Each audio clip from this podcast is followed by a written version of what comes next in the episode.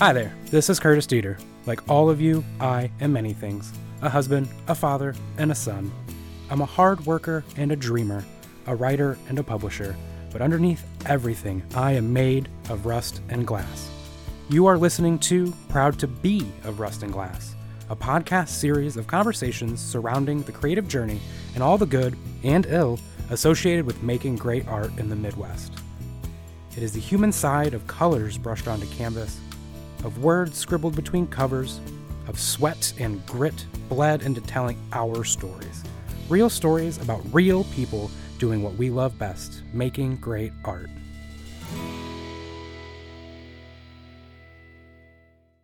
Today's guest on Proud to Be of Rust and Glass is Jasmine Townsend, a writer and English professor who teaches literature and creative writing. Jasmine's books, Fairy Tales and Space Dreams, an anthology of fantasy and science fiction, was published February 2019. She is currently engaged in an ongoing Space Pirates Dungeons and Dragons campaign. Jasmine, thanks for joining us today. It's great to have you on the podcast. It's good to be here. Uh, so let's start with the beginning. When did you first realize you were a creator? When I became a sentient being. I um, as early as I can remember, I know that sounds cliche, but I would take construction paper and like write my little stories and have my little sister illustrate them and I would bind them with little barrettes. Oh, very cool. Yeah. Very cool. Do you have any any of those remnants left now in, Oh, in no, adulthood? no. No. um, so were you always just a writer or have you ever, you know, dabbled in other types of art? Yeah, um, writing has been the most consistent throughout my life, but I've been I've done drawing. I've taken class art classes at the art museum, competed in ballroom dance. Very cool. I played violin, and now I'm learning bass. Okay. So a little bit of everything. You got music, you got Yeah. visual art, writing. Uh, what has been which of those have been sort of like the biggest struggle for you, but you know, something that you just can't turn away from? Writing, Writing. I it's always the number one, it's it? always the number one. Um, even after my stint with ballroom, in which I was, I got really serious about competing early on. Okay. um, and my partner and I, we ended up winning ribbons early on. Um, and then even after that, I just I had a novel idea, and after grad school, I cranked it out, you know, in six months. So yeah, that's just, that's just been the one that always I always came back to. Cool. Um, what's the what's the novel that you cranked out doing right now? That was what was it? What was the title? No, what what are you doing with it right now? Oh, is it uh, is it published? Are you still still it- tinkering or It is published. Um, I published it in 2015, and it is self-published. I don't usually talk about it because I feel like I didn't learn enough about publishing before doing the self-publishing thing, and I feel like it was such a cool idea, and it deserved more than what I gave it. But it is called "The Adventures and Shenanigans of Bastian Falco." Okay, I love it. I love that title. there, there is kind of a misconception about self-publishing. I mean, a lot goes into it that people see, and it, it doesn't necessarily mean, oh, I self-published this book, so it's it's a lesser book. I mean, you have a lot more control over it. Yeah. Um, you have, you know, that creative drive. You don't have somebody, you know, talking over your shoulder, telling you exactly how to market it, uh, Yeah. how to share it. So, so don't don't sell yourself short on that. I mean, that's that's an incredible achievement, and Thank you. um, I have one like that too that I kind of like hide in the closet and pretend doesn't exist, but it's an accomplishment that very few people get to get to do. So, as far as your writing, um, who were some of your early influences? Well, with Bastian Falco, that was definitely influenced by The Princess Bride, both the movie and the book, um, BBC's Merlin, The Hobbit, those kinds of things. Before that, when I was a teenager, I was very influenced by uh, Edgar Allan Poe and other 19th century literature. Uh, like Christina Rossetti, which continued into grad school when I was able to study her at the grad level. The thing is, when I was a teenager, I didn't have a style of my own, so my writing just sounded like Edgar Allan Poe. And I just, I really wanted to write the next great Gothic book. And so I wrote my first manuscript, which was about, uh, it took place in a high school, a- an academy of vampires and werewolves, Okay, which was before Twilight, I would like to say. let's just add that one there. Let's get that out, out of the way right away. yeah. Very cool. Yeah, I think I think uh, as writers we do that. We do sort of write in other people's voices for a very long time, and then eventually, hopefully, even sometimes when we don't even notice happening, um, it just sort of clicks for us. So Yeah. that's very cool. Now that you have matured as a writer, how have those influences changed a bit? How have you know? How have you de- developed that voice? It's changed a lot. It changed when I went to when I started taking creative writing classes at the college level, and my professors were like, "Hey, nobody writes like that anymore," and it hurt my feelings at first, but it, it does make sense. You know, you can't expect to sell a book that's written in 19th century English. So then that's when I discovered, you know, Octavia Butler, uh, Margaret Atwood, George Saunders, who still remain some of my favorites today. And I even met George Saunders. And Was he- that when he came to the University of Toledo Yeah. a while ago? Yeah, I remember Yeah. sitting in his his presentation and we had a little roundtable discussion with him, and then he did his his bigger presentation um, after that, and I just remember thinking. This is the first real writer I've ever been able to sit down with, and this is amazing material. I was just fascinated the whole time. Uh, when he ended his lecture, I, I, I sort of thought to myself, "This is it. It's over. I want more." Yeah, I think I had 15 pages worth of notes, and I was just, you know, that was that was an incredible experience. I, I totally understand that. Yeah, um, we were um, being taught one of his stories, Sea Oak, and so I was very interested in how something could be considered literary, but also have this sort of genre element to it. Like, oh, he's writing about zombies.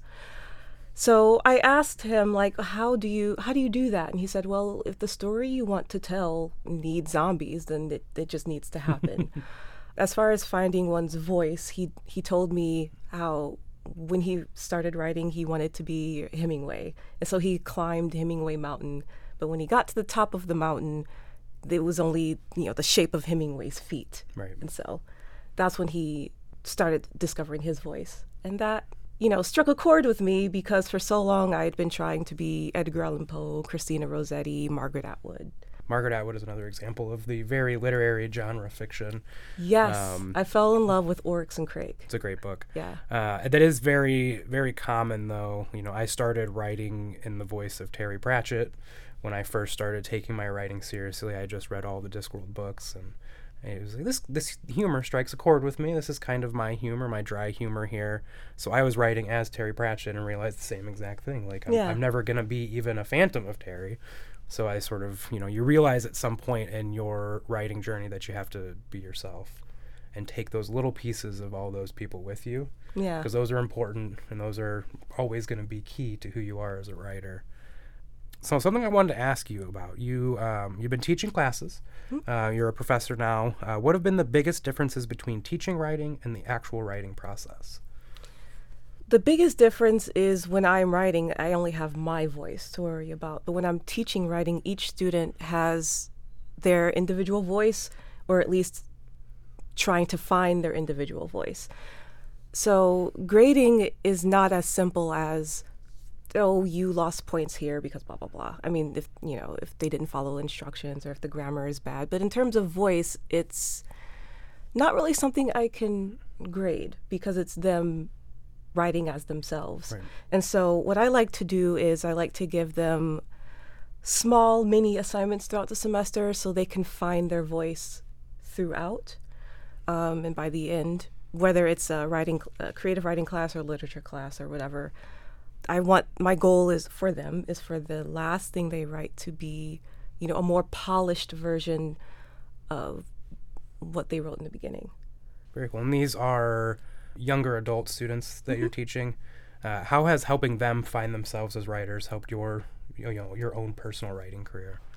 it has caused me to be more creative, to think more creatively, because not everybody has the same sort of process, and so I have had to think of ways, think of various ways to you know reach each individual student, and in doing that, I have found different things that might help me. it's always I have a lot of teachers in my family, so I, I, I have been exposed to the fact that they always they change too. They Yeah. learn along the way. Um, they evolve as people, as individuals. They evolve as you know whatever their niche is in the teaching world.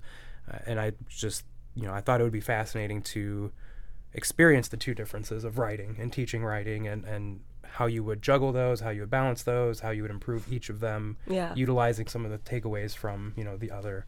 Um, and that's very cool that you know you're not only able to uh, learn from them, but you're able to learn about yourself through them, right? Yeah, it's amazing. Like teaching is not a you know a one way, a one way ticket like a lot of people seem to think it is. You learn as much from the students, in some ways. Right. Oh, absolutely. In a lot of ways, I'm sure. Yeah. I'm gonna take a complete shift in uh, focus here and talk about space pirates. Oh yeah. so you are currently involved in a Dungeons and Dragons campaign. That is one of the only nerdy things I've never really done. I've always known people who are, you know, dungeon masters who have been involved in those things, one-offs, that kind of thing. But can you t- talk a little bit about that campaign and how that's sort of uh, feeding into your creativity? I love D and D because it is collaborative storytelling. Because the DM, he, he or she, they make the the world, they create the world and the circumstances. But then we, the creators, we create our characters who have their own personalities and backstories. And so, as long as you have a good DM who isn't trying to railroad you down their story, it is a collaborative effort because each character has their own goals. Um, it is up to the DM to weave those goals into the story. So there's that. And it is, I think there is some world building on the part of the players as well, because when we are creating our backstories, sometimes it gives the DM ideas. So for my character, um, I don't know if you watch anime at all, but there is one anime called Megaloboxing, and it's basically like a sci-fi type of boxing where you have like metal gear on your arms and shoulders. My character's an artificer, an armorer artificer, so she can just create stuff like that. And so the DM was like, "Oh, okay." So then he created a tournament. So we have like a you know the old-fashioned anime tournament arc going on. Awesome. Awesome. So that sort of forced the entire party to, to be fluid and you Yeah. know, make room for the way that you were paving your path in the game and Yeah, and even through that, like there we have a couple characters who have like a, a mystery thing going on on the side. So there's it's a whole thing. There's this NPC who gave who's giving our characters, you know, potions to help us in the tournament, but then someone on the side is selling counterfeit potions. So some people in the party are trying to figure out that mystery while, you know, some of us are fighting in the tournament. And so a good DM will make sure that there's something for everybody to do. I love it. I love it. And I think uh, wh- at least my theory is a lot of the writers I know, especially writers who write in fantasy and science fiction, one of the draws to that type of role playing game is you get to do what you love, you get to make up fantastical worlds, you get to create these characters in a setting that is much lower pressure than oh I have to write this short story by this deadline. I have to put my book together, my my editor's waiting for my book. Yeah. And I think correct me if I'm wrong, but I think that's a big draw to it because you get to do everything that you love Yeah. just to have fun with it. It's and it is so much fun. And we uh, design and paint our own minis. Awesome. I've painted about four minis, and so it's it's it's nice watching the you know watching yourself progress, because at first you paint like flat colors and the face is a blob and and then at, now I'm at the point where I am using like different shading techniques, starting to anyway. Uh, you use like wash to go over the paint so it goes into the crevices and it creates wrinkles and stuff like that. Awesome. So th- another outlet for for creativity through, and that's that's you know that's what we do these things for. Yeah. What makes you proud to be of Rust and Glass? Oh, so many things. Just in general, one of the things I love about the Midwest is how green it is. Even when you're just driving along the highway. But I love our, our metro parks that we have in Toledo. And moving, I guess, toward Toledo specific, we have so much. We have thriving arts communities, visual arts and performing arts.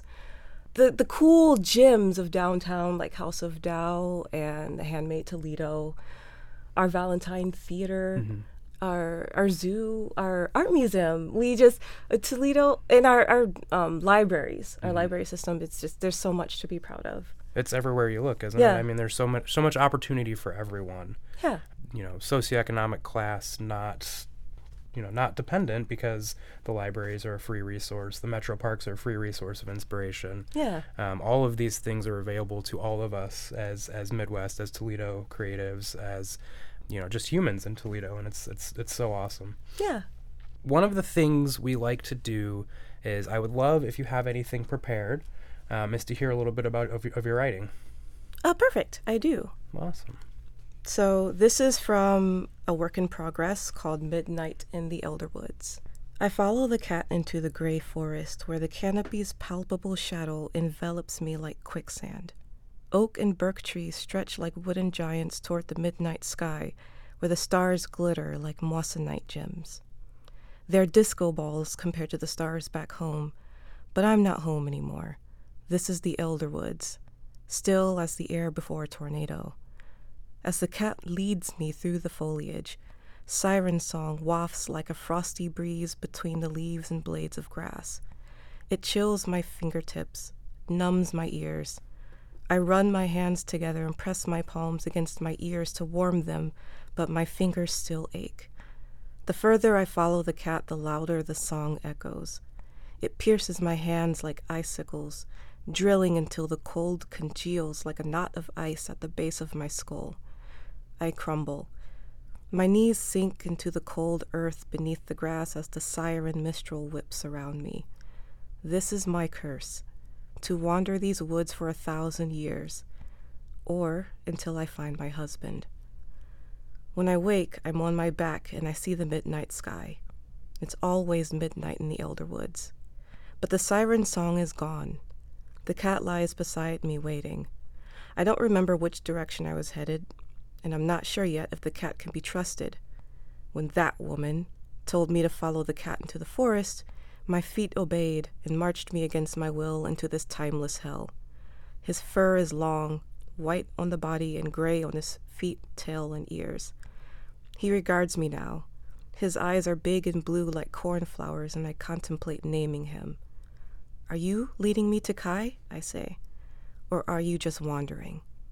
When I sit up, he sits up. When I stand, he stands and watches me, switching his tail languidly across the grass. I don't think he's leading me to Kai, but I don't think he's leading me to my doom either. So I walk, and he follows.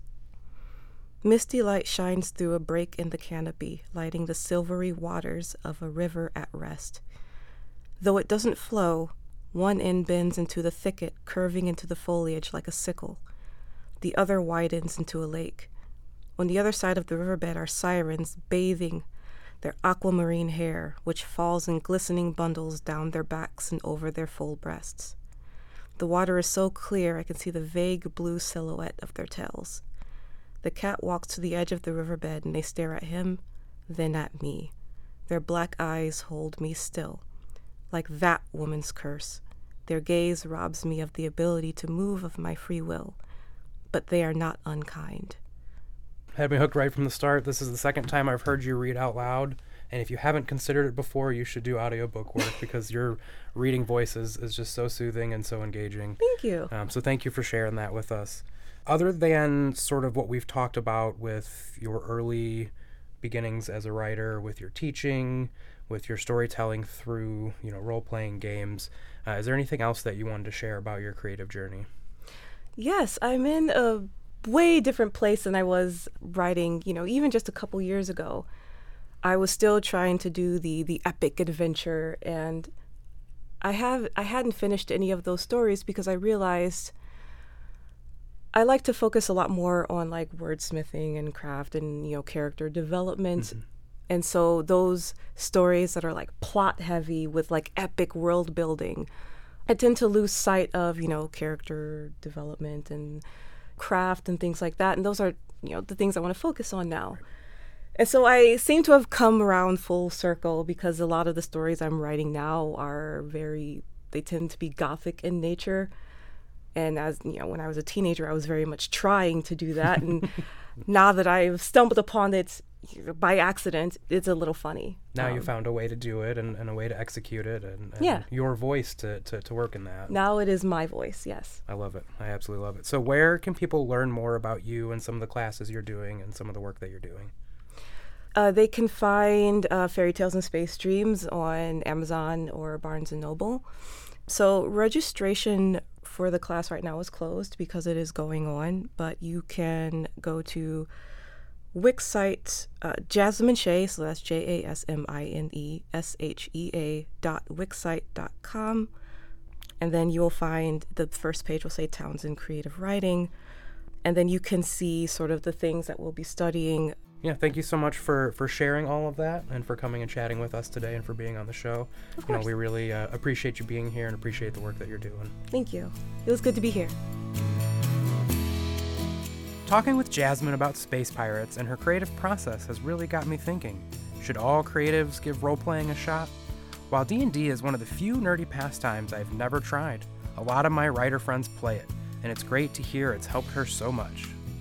This has been today's episode of Proud to Be of Rust and Glass. I am your host and producer, Curtis Dieter. Our executive producer is Chris Pfeiffer. If you want to join the conversation, check us out at wgte.org backslash rust and glass. Until next time, thanks for listening. Now go forth and create.